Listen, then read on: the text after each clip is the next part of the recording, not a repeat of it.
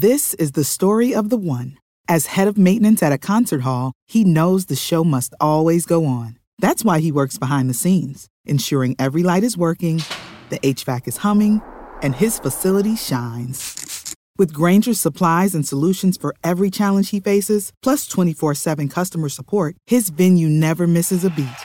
Call quickgranger.com or just stop by. Grainger, for the ones who get it done. When you need mealtime inspiration, it's worth shopping Kroger, where you'll find over 30,000 mouthwatering choices that excite your inner foodie. And no matter what tasty choice you make, you'll enjoy our everyday low prices, plus extra ways to save, like digital coupons worth over $600 each week. You can also save up to $1 off per gallon at the pump with fuel points. More savings and more inspiring flavors make shopping Kroger worth it every time. Kroger, fresh for everyone. Fuel restrictions apply.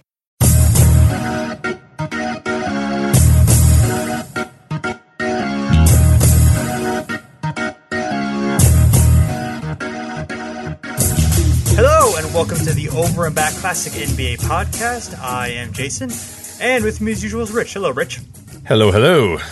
So we're, uh, of course, we're always a little bit sad when we have to do these shows, even though we really enjoy doing these shows. But it's obviously sad when we do the show because we lost another great player in uh, NBA history. John Havlicek, at 79 years old, has uh, passed away from complications of Parkinson's disease, and uh, just one of really the best all around players in NBA history in terms of, uh, you know, among the players who did the most things well. Yeah, and and you know, on, on your first point about these shows, it's I was I was thinking about that too as I was kind of getting ready for this and doing the notes and like on one hand it's great you know to, to be able to go through and and and you know read discover one of these grades do a show specifically on a guy like like uh, John Havlicek or whatever. But yeah there's also that other part of you that's like oh man it's because he died. You know what I mean? Like it's kind of but he lived a pretty full life for the most part. You know, I think 79 uh, is the age of yeah 79 uh, when he died. So I mean a pretty decent life uh, pretty you know long fulfilled life. But uh, yeah it's still kind of this like weird you know, it's it's in one hand, it's it's cool to do these shows, and I think it's educational. It's, it helps me, I know it helps you, and it helps obviously our listeners know a little bit more about these guys. It's just a matter of yeah, it's like it comes at the expense of of you know uh, someone passing away, so that is tough. But uh, yeah, Havlicek, I mean that thing that comes up any interview you read about him anything you watch anything you kind of hear redo it whatever is that just he was so good at just so many different things at the game. You know great defender a great rebounder a great ball handler uh, driver great on and off the ball always in motion. That's like i was going back and watching a lot of clips uh, as much as i was able to find on youtube. And that's the thing that really struck me is that like after every shot run into the basket to get his own rebound. Many times we're going to talk about some famous, you know, self rebounds that he did. The famous, you know, Havlicek stole the ball thing. Like it just seemed like no matter what, he was just all over the place. He was just always on the floor, running around doing something. And there was a quote from uh, Billy Cunningham that I, I, really liked that, and, and I know you'll, it, it, definitely fits our niche as, you know, NBA historians or NBA, you know, history buffs and pro wrestling fans is that uh, Billy Cunningham said he always thought Havlicek was like a tag team wrestler. Like he would halfway through the game just tag in and another John Havlicek would come out because he just had the stamina. He would never stop running around. And everybody's like, how the hell can you run around as much as you're running around? And like the rest of us are exhausted and tired and you're never tired. So Billy Cunningham was like, well, it had to be two Havliceks and they would just tag in and out at, at, at different points to keep the energy up. But I like that. But yeah, if you watch any clips, you'll just see him always just doing everything, always running around, always hustling, always kind of doing whatever he could, the, the little stuff, the scrappy stuff, but then also, you know, pretty renowned scorer as well. But even if that wasn't like his complete game in, in a lot of ways. Right. Uh, yeah. He he peaked at uh, twenty eight point nine points per game. Um, you know, his career average was above twenty. Um, you know, just go through his career averages: uh, twenty point eight points, uh, six point three rebounds, four point eight assists. Um, 81% from the free throw line, uh, just below 44% career shooting. Uh, obviously, that, that the shooting was not his strength, although he did. He got a lot better as he aged, and he, you know, aged into an era where the shooting percentages started to go a bit. Uh, you know, the, the, numbers are excellent. I mean, particularly for the longevity that he had, he's up there in some of the, um, you know, all-time ranks. When he retired, he was. Um, you know, I, I, think he was second all time in points or third all time in points and sixth all time in assists. Uh, you know, he was uh, just because he had such a long career and a lot of sustained excellence. But um, yeah, he's a, a, guy where watching him is extra instructive to see. I mean, obviously it's good to watch any player, but uh, the numbers can tell you a lot about a lot of players. But Havlicek, um, you know, it goes way beyond the numbers for him. It's it's even more, you know, than than for a lot of players. Really watching him kind of shows because I mean, a lot of it was on the defensive side of the ball, and there, and there aren't good stats for the most part for that. And most of his career, right. there weren't steals and blocks. Um, but but yeah, I mean, he definitely was just so good at so many things. Bill Russell called him the best all around player he ever saw. Um, you know, a lot of his contemporaries, including Jerry West and Bill Bradley, called him the toughest player to co- to cover. And um, you know, he started his career as a sixth man, kind of took over that role with the Celtics from uh, Frank Ramsey. But he also, you know, even early on in his career, you know, those first couple seasons, he's like, you know second or third in minutes played uh, on the team, and then he gets into his late twenties and early thirties, and he's playing you know like forty five minutes a game, you know, uh, in those early seventies years, uh, as he's you know the, the, Russell and and those guys are retiring, and then he's kind of shouldering the load as you know Cowens and. Um, and JoJo White and those guys are coming in and they're you know reloading into their you know those 70s championship teams. Yeah, I think that's what what's kind of remarkable about him too, and, we'll talk about this when we go over his, his greatest games. That there's it spans so much too. He had such a lengthy career that like he does sort of span. I mean, he really uh, had he uh, and we'll talk about his final game too, and, and and where he still was when he you know retired. There, there, was a chance that this guy could have, if he had just played another year, you know, played with the, the, you know the '60s Celtics and won all the titles with you know Bill Russell and Red Auerbach, and then also played with like Larry Bird. And then in in addition, like you said, the Cowens, JoJo White, like he could have spanned three different sort of mini dynasties runs or whatever you want to call it for the Celtics. He could have been a part of those and, and an integral part of those. But uh, obviously, we'll talk about his final game and what sort of led to it uh, in a bit. But I think one of the things too that you're going to notice as we kind of go over these greatest games, and that's going to kind of be our, our, one of our uh, cornerstones of this episode is going over the great games of Havlicek is that not a lot of regular season ones, but you're going to get a lot of playoff ones, a lot of NBA finals ones. And I think that's where he gets that different respect. You know, the clutch that we, we, we, don't, you know, you and I aren't, I don't think we talk much about clutch in this. And I don't know if I like, I'm, I'm kind of like a an unbeliever in terms of guys being, you know, more clutch than other guys or whatever. I mean, I think guys just end up kind of being what they are a lot of times. But uh, Havlicek is a guy that you look and it's like this dude rose his game. I mean, he got better, you know, in the bigger moments. And, and that's, you know, uh, maybe a byproduct of maybe not, you know, being a six man and, and maybe not doing as much in the regular season. But like when you go over his greatest games and you look at his best performances and these iconic moments, they all happen in these huge, huge spots. And you can't deny that. You cannot deny, you know, how much success he had and how much he was responsible for a lot of the success that the Celtics and he personally enjoyed. So there, there's, I don't know if it's clutch or whatever you want to call it, but the guy definitely delivered in the playoffs and the finals. Yeah. And I think some of that is just sort of the, the strength of the Celtics system throughout most of his career of being strength in numbers, of having a lot of guys sure sure. who could, you know, hit the big shot and step up in the big moment rather than always relying on one or two guys to deliver. You know, Havlicek, um, I, I, you know, maybe it's easier to do that when you're not having to rely on it every single day. Like, like you know, most of his career, you know, he was one of, of two or three great players rather than really being the go-to guy. That a couple years in the early '70s, I think he would kind of qualify for that. But other than that, he was more just, uh, you know, he was a great individual player, but he's also a great complementary player. Right. Absolutely. So yeah, you know, um, you dig through the accolades. I mean, just some of these things that just pop up are are just pretty incredible. These numbers. Absolutely, yeah, Hall of Famer. I mean, no doubt about that. That unquestioned Hall of Famer. Uh, 1974 Finals MVP. We're going to get to that series here in a bit. 13 uh, time All Star, eight time NBA champion, 11 time All NBA, four times uh, the first team, eight time All Defensive. Uh, number 17 retired by the Celtics, of course, uh, and never really an MVP threat though, but uh, fringe candidate from like 71 to 73. The only problem is there was a guy named Kareem Abdul-Jabbar there, and it's kind of hard to like, you know, yeah, you're you're good, John, but like Kareem, like how, how do you, you, you gotta, you know, you gotta have to vote for Kareem in those years. So, uh, but yeah, he wasn't a guy like we said. He didn't have jump off the page numbers like a Kareem or like a Chamberlain or a lot of those guys. So tough to be sort of a, an MVP candidate. But yeah, the accolades speak for themselves in terms of some other stuff uh, that he did. One of six players uh, to have won at least eight championships in their playing careers.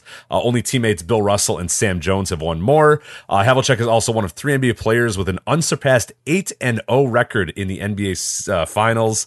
Uh, fun fact, also, this is uh, we did a show uh, about this, uh, and we mentioned him. Uh, Havlicek was drafted by both the Boston Celtics and the Cleveland Browns of the National Football League in 1962. So we did an episode, uh, God, a few years ago, I want to say, about multi-sport athletes, and I think we touched on on John Havlicek a little bit there, drafted by both the Boston Celtics and the Cleveland Browns as a, a wide receiver uh, for the Browns. Nickname Hondo, you probably hear that nickname a lot. Uh, if you don't know that, it was inspired by the 1953 movie of the same name, Hondo, uh, starring John Wayne, because apparently he had like a, you know, Havlicek had a no nonsense, you know, quiet demeanor, uh, similar to what John Wayne had in that movie. So uh, pretty good stuff there. Have you ever seen Hondo? I have never seen Hondo. I have not seen Hondo, no. And I think sure my was, dad has, but yeah, I, have seen some John Wayne movies, but Hondo is not one that you know. Have to have to bust that one out. Maybe that's a good, uh, you know, our next holiday special. Maybe we have to watch Hondo. We you know? watch Hondo, yeah. that's I don't know. I like. I only know John Wayne movies from like going downstairs and my dad watching John Wayne movies. Okay. And I'm just like, what is this one? He's like, oh, it's you know, da, da, da. I'm like, all right, cool, whatever. It's just like John Wayne in a fighter jet, just like shooting people. I'm like, all right, whatever. Yeah. or you know, in the Wild West, you know, kind of snarling at someone. I'm like, all right, whatever. There's four, uh, but there's four or five of them I like, but uh, beyond that, yeah, not not my type of movie. But no, no, not for uh, not at all. Uh, Havlicek, he's the uh, Celtics still the Celtics all time leader in points in games played. Uh, scored 26,395 points uh, in his career. Uh, 20.8 points per game, as you mentioned earlier. 16th uh, all time in points scored in the NBA. Uh, he played 1,270 games. That's 30th all time.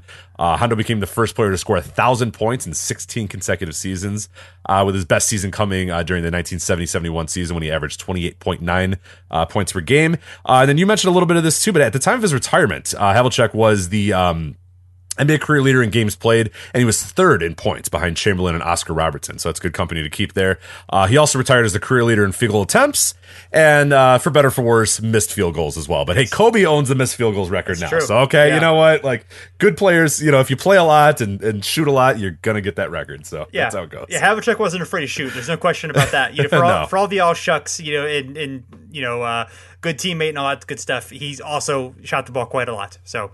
Uh, and nothing wrong with that. You know, he obviously like again not the most efficient guy in the world, but um, you know, he good things generally happen when he was taking shots. So. Uh, and looking, uh, yeah, we want to just kind of go through some of the great games of his career. I mean, there's obviously so many, but we kind of pick sort of a blend between excellent performances and then games that were important that kind of tell the story of, of his career. So you're, you're going to be familiar with a couple of them here, and some of them I I think you will uh, will be learning about maybe for the first time. Yeah, absolutely. Yeah, it should be a pretty fun little exercise here. Yeah. So the first one is from February 2nd, 1964. This is against the Cincinnati Royals. He had 40 points on 35 field goal attempts, seven rebounds, two assists. This is during his second season, and he began his career in the 63 season with nine other Hall of Famers on the Celtics. Uh, and what was Bob? Yeah, right. Yeah, not bad. And what was Bob Cousy's last season. And he was actually good enough already at that point to be third in minutes per game on the team. And the, the next year, he'd be second in minutes uh, per game.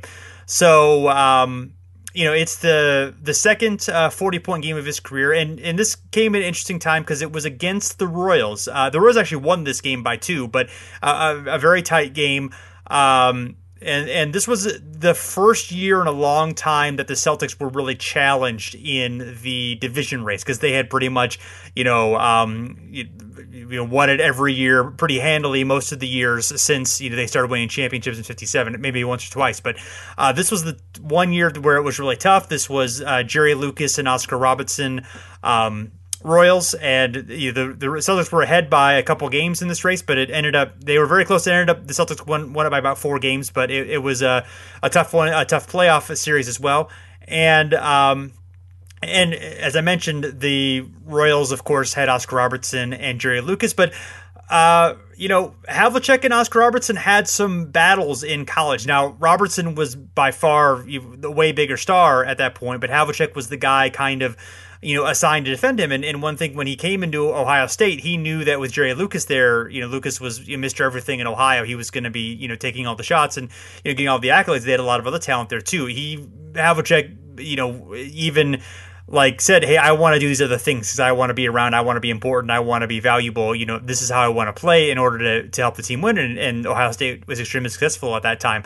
Um, so you know, battling against these guys at this point, just interesting look at his career. A lot of eye hopping stat lines here. Uh, Robertson, 48, seven and ten. Uh, Lucas was 34 and 20 rebounds, and Bill Russell himself, uh, tw- not too bad, 23 points, uh, 33 rebounds, and six assists. So Yeah, not bad. Yeah. Six. I mean, a few more assists. Bill, Bill why don't you pass the ball around? right, maybe a little bit. Yeah, Come on. Yeah.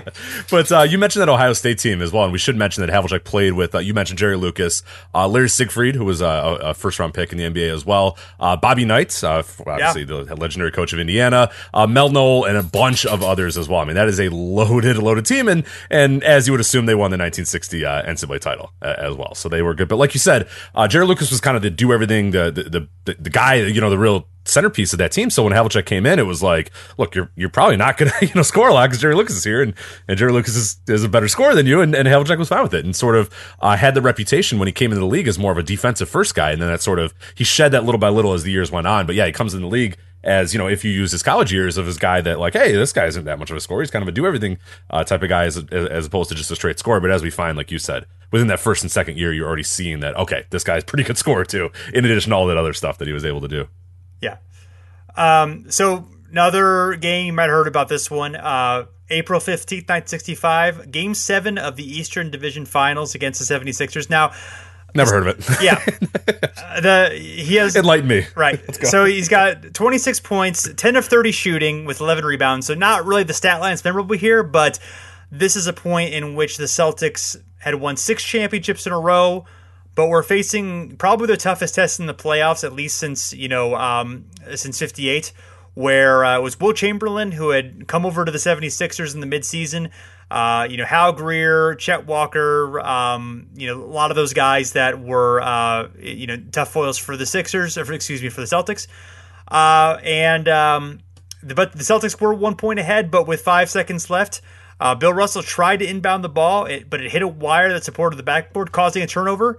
And the Sixers had a chance to inbound the ball and, uh, you know, get a play that could uh, lead to a shot that could win the game. Uh, Hal Greer inbounds the ball, tries to get it Wilt Chamberlain, but he's being covered. So then he then he goes to Chet Walker and Johnny Most radio call. Of course, Havlicek stole the ball.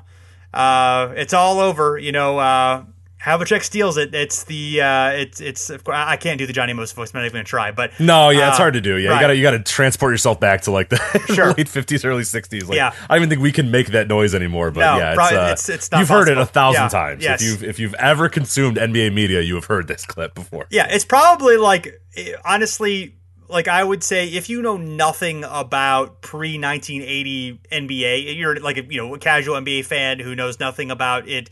You know the history of it. That's probably the thing you know. That's like the, the one thing you've probably heard. You may not even have any idea of the context of it, but you know Havlicek stole the ball. I think that's that's something. Right. Oh that's- yeah, yeah. I remember knowing that in my like really, really young, without having any clue what the hell the Right. game was. I mean, any sort of, but it was. Just, it, it's like iconic clip of like any sort of clip show that the NBA ever shows. Any sort of intro, outro, anything is like, uh, you know, Hardwood Classics. You ever put on NBA TV, it's going to come up at some point. You're going to hear the Havlicek stole the ball. So it is like I one of the more iconic maybe sports calls of all time. Like you know when we span baseball and all that sort of stuff. Of course, you know there's yeah, Bobby. We wouldn't have to get into that. There's like the Bobby Thomson thing. There's Sure. you know the uh, you know Kirk Gibson home run. Like it is of that pantheon of like all time sports calls and all time sports moments. Uh, as well, and and yeah, like you talk about it uh, again. You know, Hal Greer uh, trying to inbound the ball. They are under their basket. The Sixers, like they, they didn't Right. need to go the, the full length of the court. Like they're right there. All they have to do is get it in, and, and they're going to get a good shot. And and it's a tough. You know, I I- I think it's is it Sanders that's guarding him or Jones? I forget who's uh, guarding Greer there, but he's doing an incredible job. And, and, and Greer obviously can't see all that well and is kind of panicking and then just tosses the ball. And Havlicek's smart enough to get out in front of it, tip it, and, and, and the rest is history. So, Yeah, and he said he started. You know, he was just counting. Just, just uh, you know, he he was actually. Um, you know, he had his back to uh to, to Greer, but then he sort of he knew he, in his head, of course, he knew he had five seconds. He was just counting, uh, you know, one one thousand, two one thousand, and then he started to, and then then he just went right at the perfect time, was able to tip the ball over to uh, Sam Jones, and you know that that of course sealed the game, and the you know the the crowd uh, rallies around him and puts him on his shoulders. and, awesome, you know, uh, yeah, they're like ripping his jersey. I was watching that a little bit earlier. They're like ripping at his jersey. My Oh, yeah. favorite thing though is if you go back and watch this, I, I, I've never noticed this before until I watched it here. Uh, so Havlicek, you know, gets the ball back because you know you know Jones is kind of dribbling it out, and then he passes to Havlicek. Havlicek puts up a shot because you know you got to get yours. You know, even Sure, though the game's go. over, but Yeah. you know, one more point wouldn't hurt anything. Yeah. Uh, and then so the ball bounces off the rim. I, I I don't know. I don't think he made it. I think he missed it.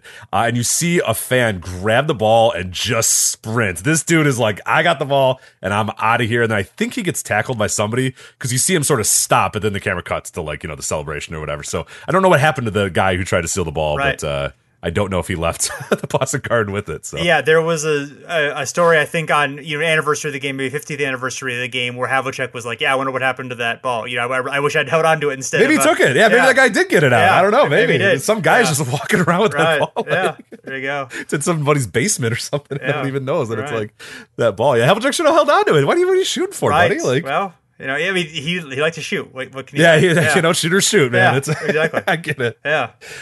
Uh, next game here, we're going to go to May 2nd, 1968. Of course, again, another uh, big important playoff game here. This is the uh, game six of the 1968 NBA Finals. Havlicek puts up 40 points, 10 rebounds, and seven assists uh, versus the Los Angeles Lakers. This is the first NBA game ever played in May. So we're uh, we're bumping up to May here a little bit. It's Yeah, crazy. right. Craziness with this league. Now it's like June. You know what I mean? Like it's, right. it's like, God. Uh, so after losing in the Eastern Finals uh, the prior year and breaking their streak of eight straight NBA uh, championships, the Celtics once again are now kings of the NBA uh, thanks to Havlicek's performance here. Uh, seventh NBA Finals loss uh, to the Celtics for the Lakers, which is uh, ouch, not good. Uh, Havlicek is a high scorer, as we mentioned, with 40 points. Bailey Howell has 30. Uh, 10th championship in the last 12 years for Boston. And a pretty interesting question as well that if the finals MVP existed at this time, which it did not, would you give it to Havlicek? So here's kind of the two names that I think most have a chance at this. So you have Havlicek with 27.3 points per game, 8.7 rebounds per game, and 6.7 assists per game, including this 40 uh, point uh, in the closeout game. And then you have Bill Russell, uh, 17.3 points per game, 21.8 rebounds per game, and f- uh, 5.7 assists per game. Um, I'm going Havlicek, man. I don't know this final game performance, and and I think better overall numbers uh, throughout the finals. It's tough to ever like vote against Russell, especially at that time because he was so important to what everything that Celtics did. But man, I, I think it's Havlicek, right?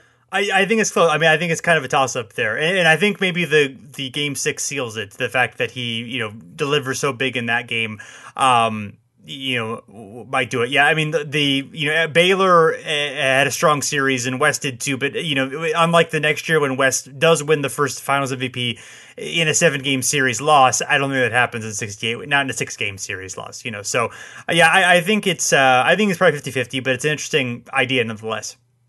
For sure. Uh, and then we'll move on to another game uh, here. Again, uh, this is in October 18th, 1970. So we're going to uh, move forward a few years here. Uh, 38 points, 14 rebounds, and 13 assists versus the Portland Trailblazers. Uh, this is one of uh, Havlicek's 33 uh, regular season and playoff triple doubles, and arguably his best statistical game ever. I mean, 38, 14, and 13 is pretty good. To kind of look at that number in history, only 12 other times in history has a player matched or, or had better than these numbers in a triple double. Most recently, James Harden. Few more points here 53 points, 17 rebounds, uh, or 17 assists, and 16 rebounds, I should say, on New Year's Eve 2016. Uh, Jason Kidd also had a, uh, a game like this. He had 38 points, 14 rebounds, and 14 assists, so right about even with Havlicek. Uh, before Kidd, though, you have to go all the way back to Pete Maravich, who had 40 points, 14 rebounds, and 13 assists in 1975. And then it's like Oscar Robertson and a bunch of other guys. So, I mean, it is not a, I mean, that, that number, I mean, maybe it doesn't kind of jump off the page initially, but 38 points, 14 rebounds, 13 assists, like better than that or, or equal numbers does not have him much. Only 12 other times in history uh, has it ever happened. Um, in this game, teammate Dave Cowens also had 18 points and 20 rebounds. So, as we said, we're seeing like kind of this evolution of the Celtics as we're kind of going on here. Now, Cowens is sort of emerging from here. Uh, Russell's kind of seeing his his you know days dwindling or whatnot. But uh, yeah, about this team though, I mean, this is an interesting part as well. This is the first win of the uh, 70 71 Celtics year. Obviously, early in the year, we're only talking about the 18th year of October. Uh, but this is ultimately a disappointing campaign for the Celtics.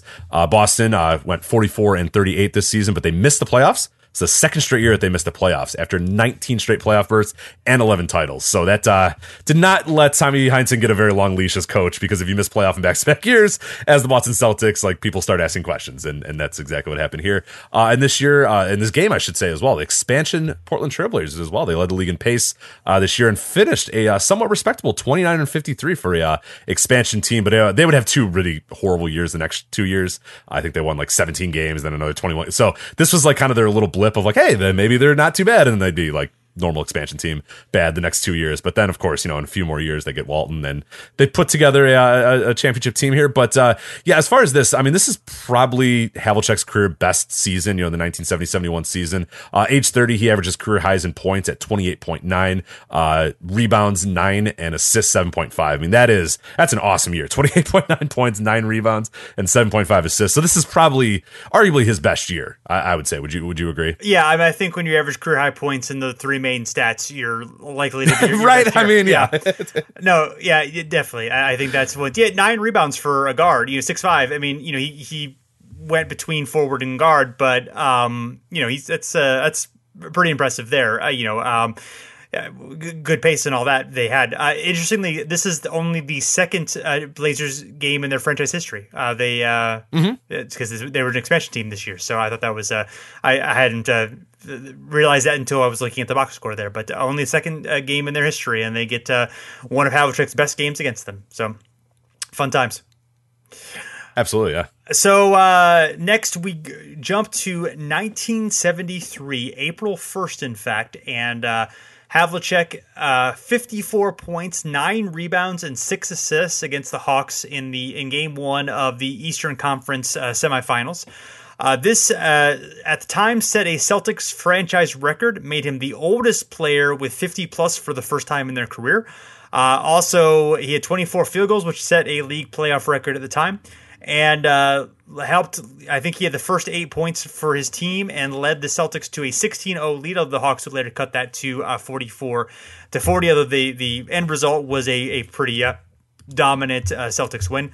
Uh, and then yeah, the, the, Celtics this year, this was their best regular season um, uh, because team because they ended up having a um, they ended up winning 68 games this year. But uh, Havlicek's injury in the playoffs later on in 73 would uh, prevent them from going to the finals and perhaps uh, mm-hmm. getting a chance to the championship. And the Knicks ended up winning the championship um, instead. But but yeah, a couple things about this game in particular. Um, you know, uh, Tom Heinsohn said the only time we ran a specific play for him was the basket that broke 50. So the idea that, you know, basically everything that he did was within the flow of the game rather than, you know, breaking the, you know, plays and going for it on his own. Um, and then uh, it was a backdoor pass from Cowens on an inbounds play that gave Havlicek uh, an uncontested layup and then gave him 52 points, which is which broke the record um, by uh, Sam Jones, the, the team record. And, um, he uh, he played all 48 minutes and he uh, scored the first eight points of the game. He had 30 at halftime and 43 after three periods. In fact, uh, he went scoreless in the first five minutes of the uh, fourth quarter, but had 11 minutes, 11 points in the last six minutes to, um, you know, of course, uh, seal the game and, and seal the you know probably the best performance of his career. Absolutely, yeah. I mean, this is you know we talked about the, the, the triple double as being kind of the best statistical all around numbers, but I mean, this one is it, it, speaks for itself with that 54 points, nine rebounds, six assists in an Eastern Conference semifinals game. I mean, that that's a pretty big deal there uh, for sure. So yeah, really good stuff. Uh, there, the next game we're going to go to is May 10th, 1974. 36 points, nine rebounds, and four assists uh, versus the Milwaukee Bucks. This is game six of the NBA Finals. I'd say one of the great games in NBA Finals history, one of maybe one of the great games in NBA uh, playoff history as well. Saw the Celtics looking to put away uh, the plucky Milwaukee Bucks featuring Kareem Abdul-Jabbar and Oscar Robinson. Now, this is, of course, 1974, a few years after uh, they had won their title, and this is, you know, we'll talk about it in a bit, but really kind of the last breath of air from the Kareem era uh, Bucks, as, as, as, we'll get to it here a little bit. So, uh, Havlicek, you know, putting a dagger in in that whole franchise for uh, quite a few years. I think the last time uh, as well, the Bucks have been uh, been to the NBA Finals. We'll see if this year uh, changes it, but a lot of lot of history and a lot of background for this game. So it's going to be a little bit as we kind of set up the stage here. So Dave Cowens gets in foul trouble early in the game. that leaves Havlicek to kind of shoulder a lot of the load early in the game, which he's you know want to do because you know give him the give him the the ball and he's going to put some uh, put some shots up. But uh, Celtics down six late in the game. They came back uh, to force overtime. Uh, John Havlicek hit a long jumper to tie it at 86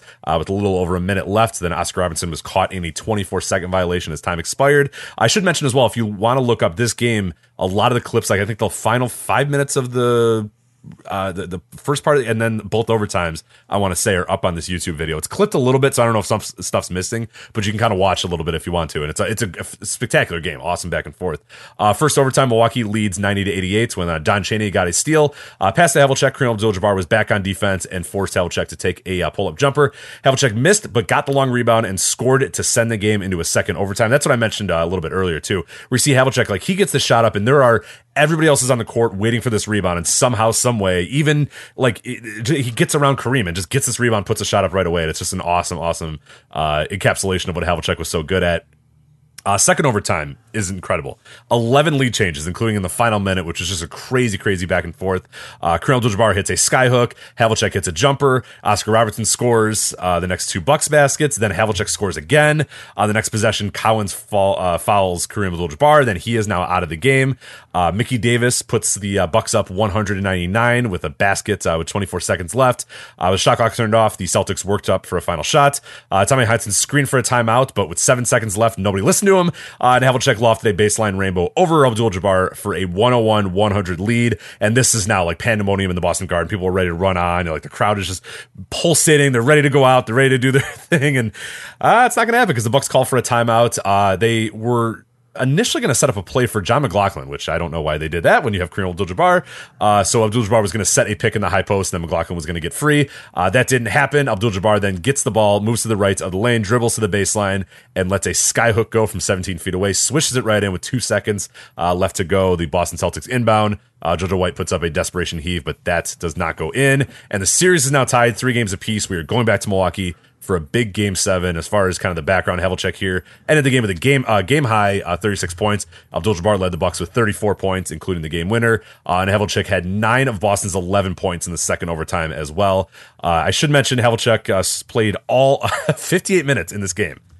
58 minutes in this game. Uh, Bucks, I said, of course, prevail in one all time great game. Two days later, though, uh, Boston would finally take the Bucks down, and Havlicek would win his seventh ring. Uh, and as I mentioned at the top, the last gasp for the Kareem Bucks as they disappoint the following season uh, with losing record, and then the next year Kareem would be off uh, to Los Angeles. So really, the last bit of relevance for, for the Kareem era Bucks, and, and really, unfortunately, last era relevance for the Bucks for many many years until obviously they'd, they'd have their little you know spurts in the '80s and, and, and a little bit in the early 2000s. But uh, this this year feels like the first time they've been like super super relevant on that level in terms of like hey they can make it to the NBA Finals. So um, yeah, great game see. though, all time great one. Oh, absolutely. You get a chance yes. to watch it, yeah. Yeah, the uh, the game six, uh, Havlicek he had he had uh, 16 points, nine rebounds, six assists, and three steals, but six of 20 shooting. So not the uh, best shooting performance, but they didn't need it because of uh, you know the uh, Cowens and the rest of them were able to put it up there. Um, and um, Havlicek did win the Finals MVP this year. Uh, his stats in the in the series were um, twenty six point four points, seven point seven rebounds, four point seven assists, one point nine steals. So, um, and uh, and he really did have a very strong. If you look at kind of if you sort out you know his best scoring performance games or his. Uh, you know games where he has like you know, at least 35 and 5 several of them come during the 74 playoffs the game that we that you just talked about but a few others as well uh, 4 3 74. He has 43 12 and 8 in game one in a series against the Braves. A series that ended up being tougher than expected because uh, it's closed out uh, on uh, April 12th, 74, with 30 10 and 7 in a uh, two point win uh, in game six. You know, Bob McAdoo, of course, the standout for the uh, Braves. And then, the then just later on in April, the 24th, uh, he has 33 5 and 5 against the Knicks that uh, in game 5 to uh, shut the door on the 70s Knicks as a uh, as a team that is a title contender and to get some revenge for the uh, losing in the previous year because of his shoulder injury. So um, and, and, you know, there's a couple of pretty solid books on uh, kind of the 70s Celtics. One is his um, autobiography that he w- w- was written with him and um, and Bob Ryan, which was written right after the '76 finals. And then there's uh, also The Short Season, which was uh, a book by John Powers about the uh, what ended up being Havlicek's last season, the 78 Celtics, where they uh, finally start to fall off and, you know, the, the wheels come off for the franchise for a few years. But, you know, one thing that stands out uh, is how much the 74 title really meant to Havlicek because it was his first one uh, without Russell. And for a lot of these guys, it was a way of, you know, Don Nelson and, you know, the guys who had been around uh, and and Heinsohn too. It was their first one without Russell, and that was just something where you know, felt like they had you know kind of the um, you know, there was always a little bit of a yeah, but on on their careers, but being able to win one without Russell, you know, being there, uh, you know, meant a lot to them, which is not something I really would have occurred to me, you know, given just all the championships that you know they had won. Right. Yeah, but I, I think you know, we, and, and we talk about this all the time. I mean, obviously Russell's such a, uh, you know, a, a, great force. And then, yeah, even as, as, you know, as he's kind of the player coach, like it, it, it's, it, it's tough. And I get that idea that like maybe it was just like this weird sort of cloud hanging over them that like, yeah, well, you, you know, you did it with Russell, but try to do it without Russell. Cause there, there were a few years there. Obviously we talked about missing the playoffs a few years, a few years where they're, they're, they're jettisoning out in the, fi- uh, you know, the Eastern Conference finals and, and whatnot. So it's cool to see that, yeah, they were able to kind of do that and how important that finals was because like I said on its face, it doesn't assume you, you wouldn't assume that that finals would be that big of a deal because it's like yeah you, okay another championship for the Celtics another championship for Havlicek but yeah doing it without that sort of I, I don't not negatively but that cloud of Bill Russell of like okay do it without Bill Russell here. And, and, and I think they proved that um, these guys were winners regardless of if Russell was there or not. So pretty good stuff there for sure. That's a, that's a great book. Yeah. All right so you had mentioned the 1978, the final season of uh, Havlicek, and that'll be uh, our final game here. Uh, April 9th, 1978, 29 points versus the Buffalo Braves. Havlicek's final game in, B- in the NBA, and of course, uh, also the final game for the Buffalo Braves, who would engage in a very odd uh, franchise swap. We have talked about that many times on the show, uh, but definitely worth your time to kind of read about that if you don't have, if you don't remember or you haven't read anything about this franchise swap. It is very, very bizarre the franchise swap is done with the Celtics, which makes it even more bizarre as well. Uh, it, it, eventually ends up with the Buffalo Braves moving to San Diego, becoming the San Diego Clippers, and of course the now present day Los Angeles Clippers. But yeah, final game for the Buffalo Braves and the final game for Havlicek. Uh, also the final game for uh, Ernie DiGregorio as well, who did his best to help uh, Havlicek score uh, with his koozie like feeding throughout the game. Uh, and the same day as the famous uh, David Thompson, George Gervin scoring bidges. So this is a hell of a day here in NBA history. It's like my favorite day in NBA history. We get you know the end of the Braves, we get the, the beginning of the franchise swap swap. We get that great uh, Thompson Gervin thing that we talked about in our last episode. It's really good stuff there. Uh, but as far as this game, uh, one day after his 38th birthday, uh, they do pregame tributes uh, with Phil Niekro, which might seem like what the hell is baseball pitcher Phil Niekro doing there? Uh, he was from Havlicek's hometown of Bridgeport, Ohio, so that made sense. Also, Bob Knight, his Ohio State teammate, was there as well and Havlicek's home region, uh, three towns within uh, six or so miles of each other, also was home to Niekro's brother Joe, uh, famous uh, pitcher as well, uh, NFL lineman and kicker Lou Groza, uh, and also disgraced NBA star Alex Groza as well, who was caught up in like a point shaving scandal, and of course got jettisoned from the NBA very early in his career. But yeah, it, it's there's there's a lot of discussions about this game and a lot of stuff written about this final game of Havlicek's career. Uh, Ray Fitzgerald, who was a Boston Globe writer at the time, says that Havlicek's last game is a quote from the Boston Globe, uh, April 10th, 1978. Says Havlicek's last game wasn't so much a retirement as it was a production, a melodrama that tugged at your heart and played tag with your memories. From the time he entered the garden clad in a tuxedo until he turned out the lights in the place seven hours later, it was the John Havlicek show. And we'll get to that in a sec. He did literally turn out the lights in the facility. we'll get to that uh, in a moment. That is not just, you know, pros. This isn't just Ray Fitzgerald, you know, like waxing uh, poetic. No, that legitimately he turned the lights out on the building. Uh, Bob Ryan, uh, uh, past guest of the Over and Back podcast, the, the very podcast you're listening to right now, uh, detailed the final game uh, for the Boston Globe as well. Really good article as well. If you just look up Havlicek's last game, Bob Ryan, it should come up here. Uh, and he mentions here, uh, Havlicek was not retiring because he could not uh, could no longer play. He had played every game that season. he was still a viable NBA force, averaging 16.1 points uh, while running the floor relentlessly and maintaining his stature as the best combo guard forward in the league. Uh, but the season had become tedious, and he was no longer enjoying himself. It was well just time for for him. Uh, Havlicek would later confess that had he had known that Larry Bird, who they had drafted that year, uh, to become uh, what he was, he would have stuck around a little bit longer to play with him. But alas, he didn't, and he retired this year. Uh, and to let you know kind of where the NBA was at this time, uh, CBS bailed on the final 15 seconds of the game as Havlicek walked off the court. Uh, they bailed to go to the Masters because they said, well, that's all that people were really watching for. Nobody cares about this NBA thing anymore. We're going to go to the Masters. So, I mean, the Masters is a tough, you know, competition there for CBS. I get it, I guess, to an extent once Havlicek signs out of the game. You don't necessarily need to stay there, but yeah, it just kind of tells you where the NBA is at that time where they just go, all right, we're done. We're going to move on to the Masters here. Uh, and at the request, as I mentioned, at the request of Celtics equipment manager Walter Randall, Havlicek did indeed turn the lights out in the Celtics locker room he was officially finished. So um, that's a great story there. I don't know why he. I, I, I, like the I like the symbolism of Havlicek turning out the lights there. Uh, definitely works pretty well. But uh, yeah, that uh, that was the final game there. But uh, yeah, really good article about Bob Ryan as well. There's a ton more detail uh, in there that you definitely need to read about if you get a chance. Yeah, and there's a great um, uh, SI Vault article on uh, you know on the the end of his career and you know guys like uh, you know, Paul Westphal and Rick Barry saying that Havlicek is the only true superstar, and you know, Bob Lanier, Jerry West, like everyone just kind of giving compliments about it, and um, talk about the only time that he ever really had, uh, only major issue he ever had in the media uh, w- with any other person was actually his uh, coach Tom Heinsohn when uh, Heinsohn let uh, Larry Siegfried, uh, you know, his Ohio State teammate who played with the uh, late '60s, go in the expansion draft in 1970. But other than that, there is no record of Havlicek uttering a harsh work on word on any subject, which I think it's funny the stuff that they highlight. There, Never, you know. not a harsh word on no. any subject. He was not a takesman. He was not a a hot taker. I guess is what we're we're getting at not, here. So.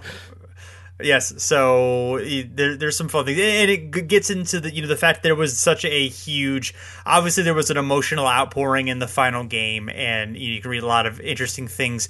Um, there, but there was also very much. I mean, you know, there was there was a retirement tour. It was the first one that really the NBA had had since you know Cousy retired in '63 uh, at the beginning of Havlicek's career, of course. So he he had, so Havlicek experienced that, and then he was able to you know become a legend enough to you know experience the next one as well. So and he talks about how openly like, well, you know, part of why I did it is because you know it was helpful to the business of the NBA and for the Celtics. So you know, I'm glad to be able to do that as well as you know. Uh, you know, uh, get the celebration of my career. So it's um, it, it, it's funny. It's definitely you know if you watch that game, if you watch um, you know, in particular kind of the ceremony.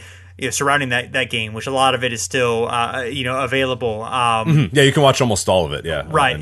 That's uh, it's very much a capsule in time of uh, you know the NBA at the time, and you know of the era that was really just about to end. I guess you know, um, although obviously nobody knew that at the time.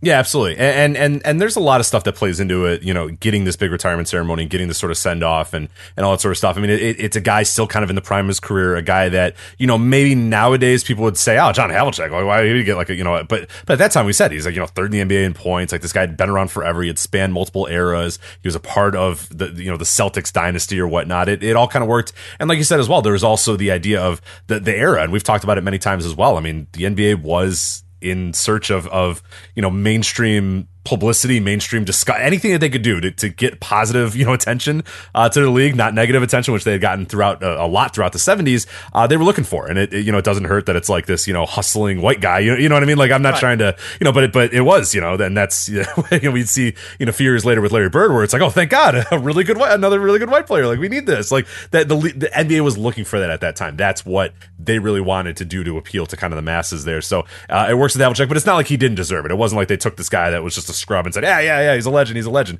He was absolutely a legend, but there's there's some other extenuating circumstances that leads to it being as as much of the pop and circumstance. So you're saying like Ray Fitzgerald saying it wasn't as much a retirement as was a production, which I think is is in one way sort of saying you know kind of a tongue in cheek way to be like ah you know what it's it's it, it's a lot to it and maybe maybe a little too much, but I think everybody respected the guy and liked Havlicek, so we're more than happy with letting that be sort of the send off there. So it's a really cool moment though if you get a chance to go and watch it and. uh and uh, yeah, like you said, most of it is up there on YouTube, and it's an emotional moment as well. It's it's really an emotional uh, ceremony. Yeah.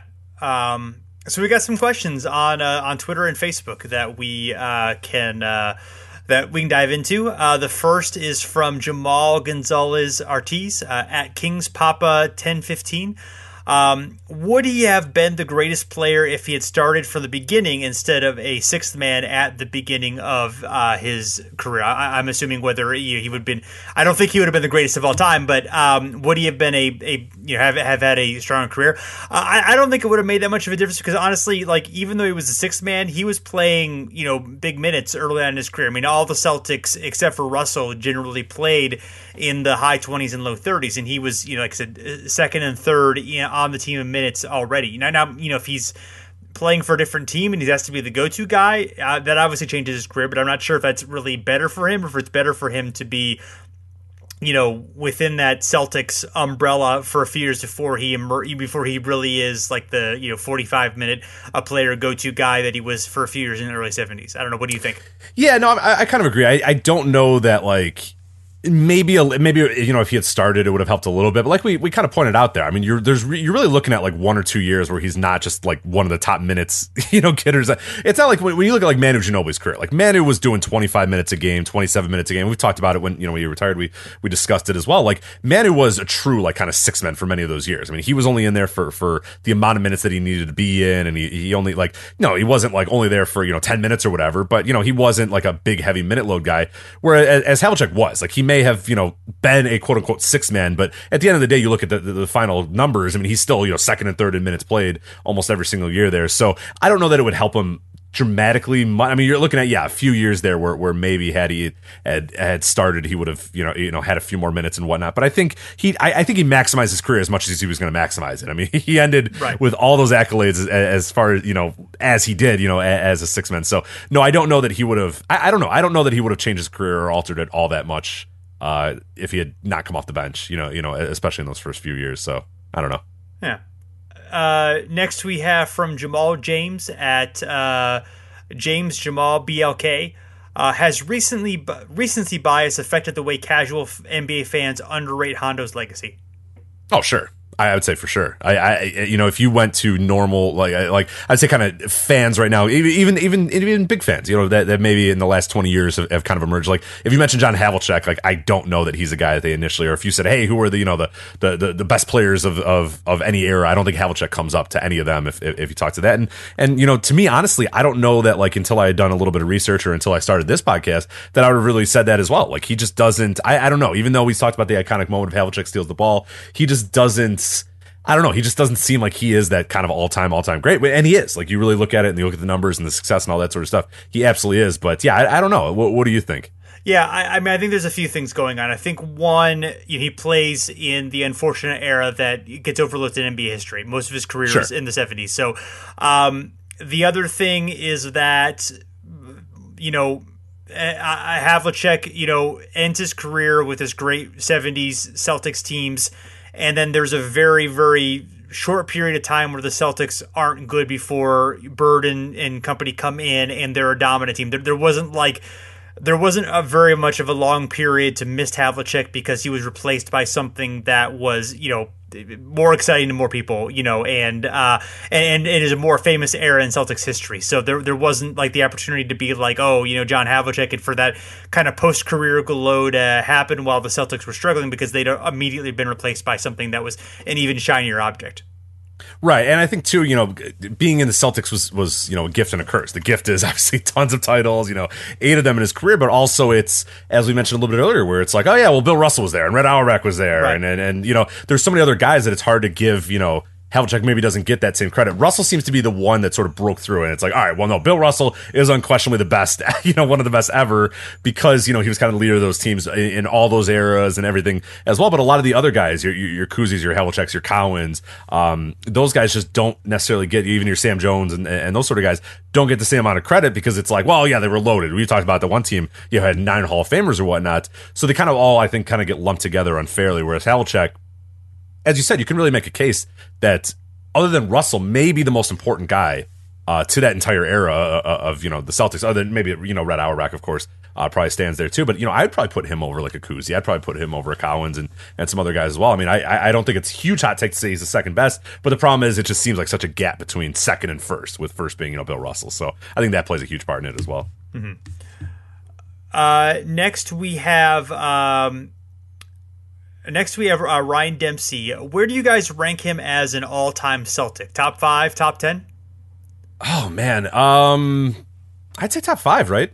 Yeah, that's I mean, where I'd put him. Yeah, I mean he's behind Russell and Bird, but then I'm not sure if he's behind anybody else for for sure. I mean, there's definitely you know you can talk about a lot of guys, but um, you know Cousy and you know maybe Paul Pierce and um, McHale know, maybe, maybe but yeah, yeah, it feels like yeah. yeah. those guys. No, none of them jump off the page to me. I, I think Russell and Bird for sure.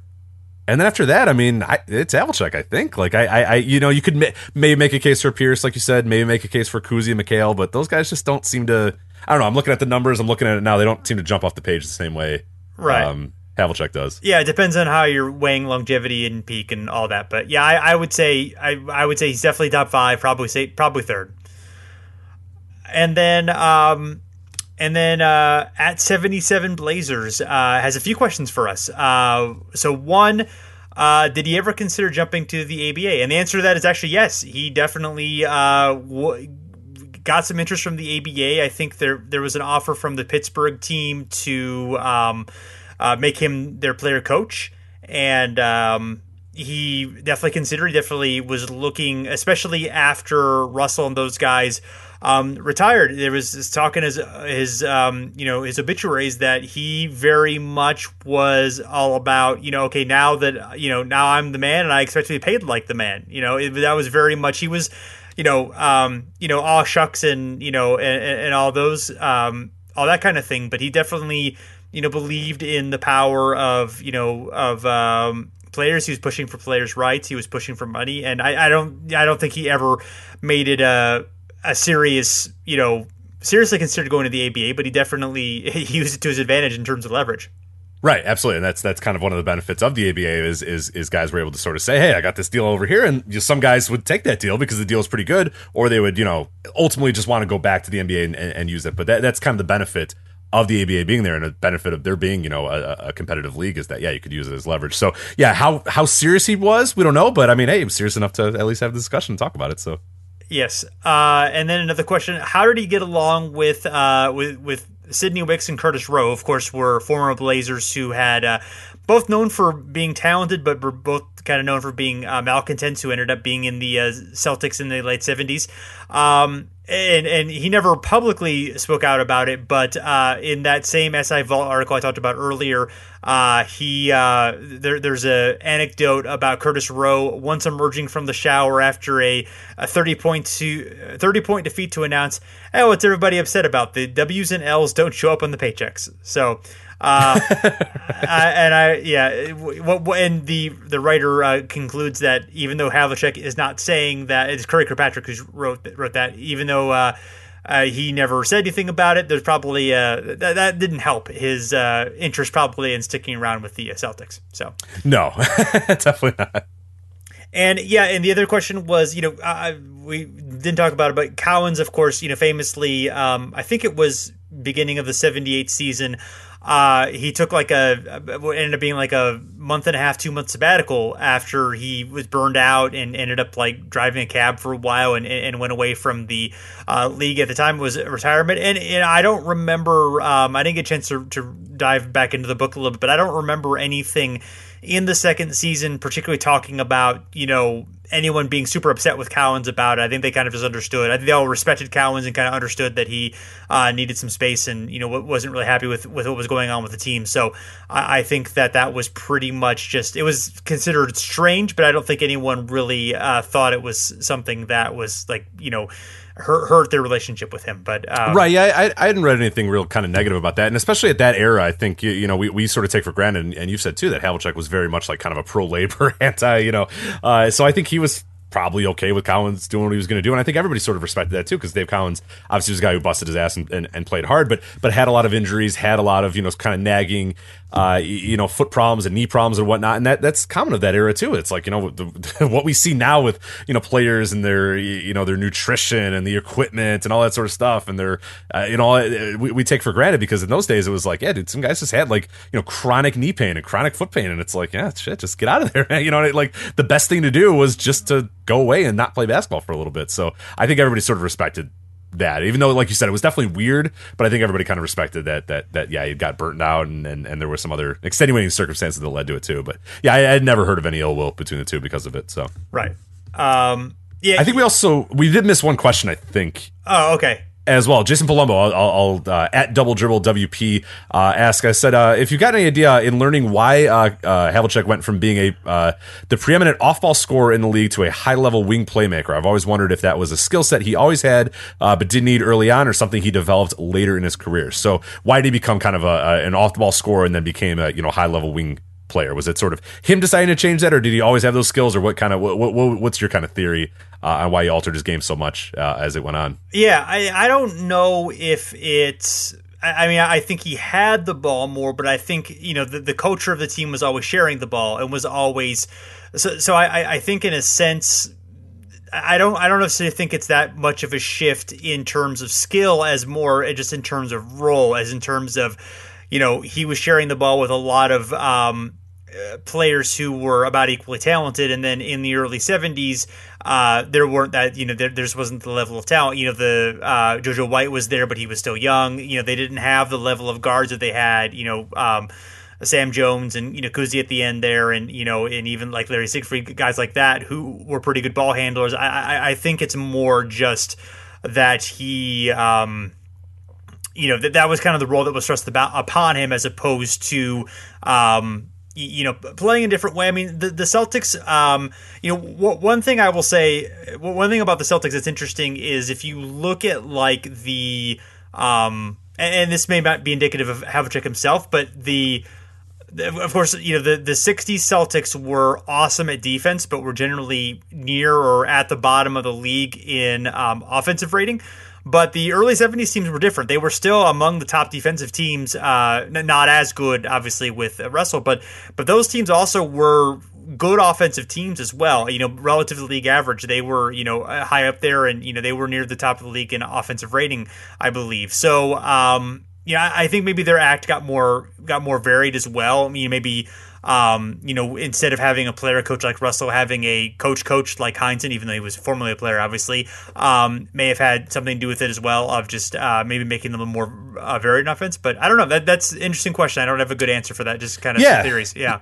Yeah, I don't know if it's like he sort of altered that change in the Celtics, or he kind of be- did it, or they just kind of. Yeah, but it is interesting. I think he always probably had those skill sets. It was just a matter of you know getting the opportunities to to, to showcase them on all the ways. And he's a guy that that you know we we've read from everything that he worked you know pretty tirelessly on his game. Like you said, he came into the league not being a very good shooter, and he you know didn't really leave being a great shooter, but but he definitely improved it as as the years went on. And and your point about their offense too really I I think stands out too because I don't think people realize that if you go and look at at you know relative to league average, like you're saying, uh, Basketball Reference has this. If you go to the franchise index, uh, the Celtics every one of their eight straight NBA Finals they were negative relative to league in terms of offense.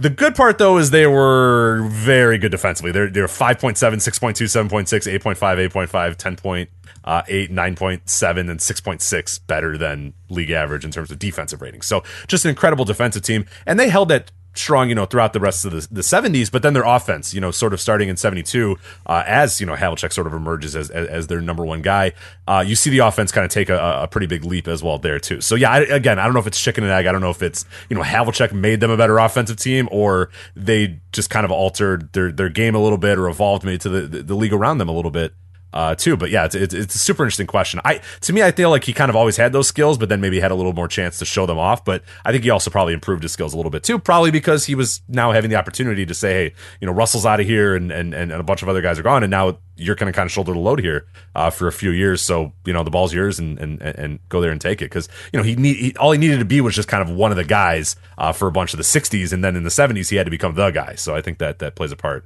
on how you see his game kind of change a little bit. Yeah, definitely. Um, a few stray things before we uh, close this out. Um, from uh, 74 uh, Sports Illustrated profile, uh, one of my favorite Havlicek stories involve him um, and Jim Loscutoff.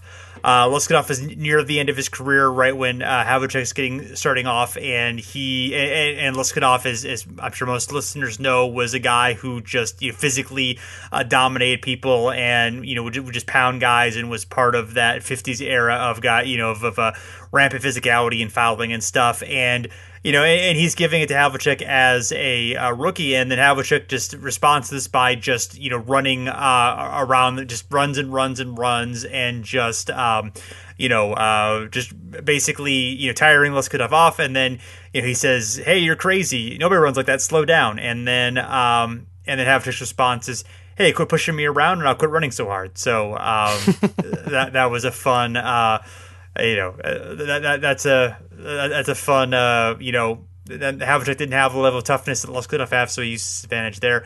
Um, and then in 77, there's an anecdote from Sports Illustrated where um, Havlicek was given a pedometer for his 37th birthday, and he wore it during a game versus Chicago, and it recorded that he ran 8 miles in 43 minutes, which um, is a pace of 5 minutes, 23 seconds a mile. So uh, not too bad.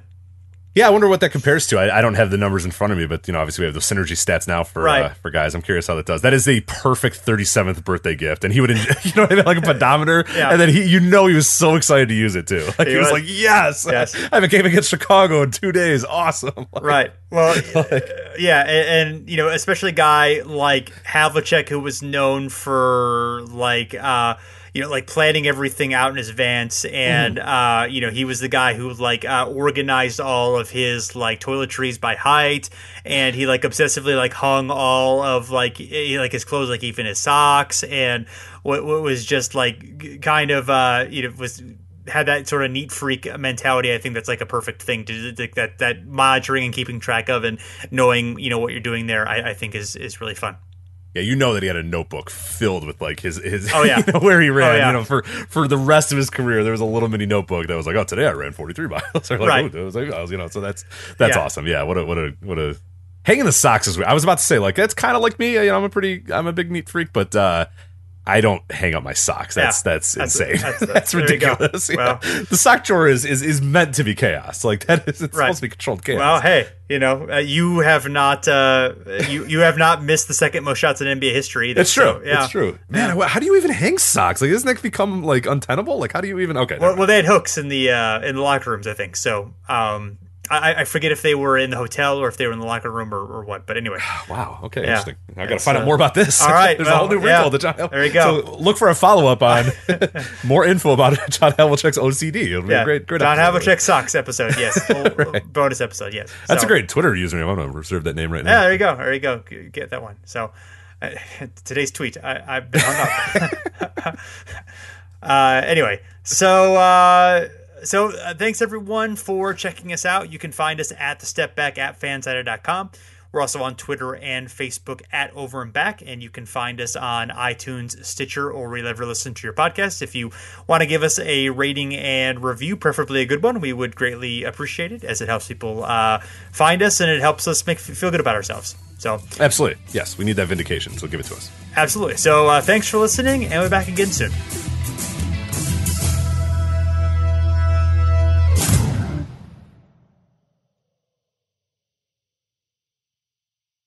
Presented by T Mobile, the official wireless partner of Odyssey Sports. With an awesome network and great savings, there's never been a better time to join T Mobile. Visit your neighborhood store to make the switch today.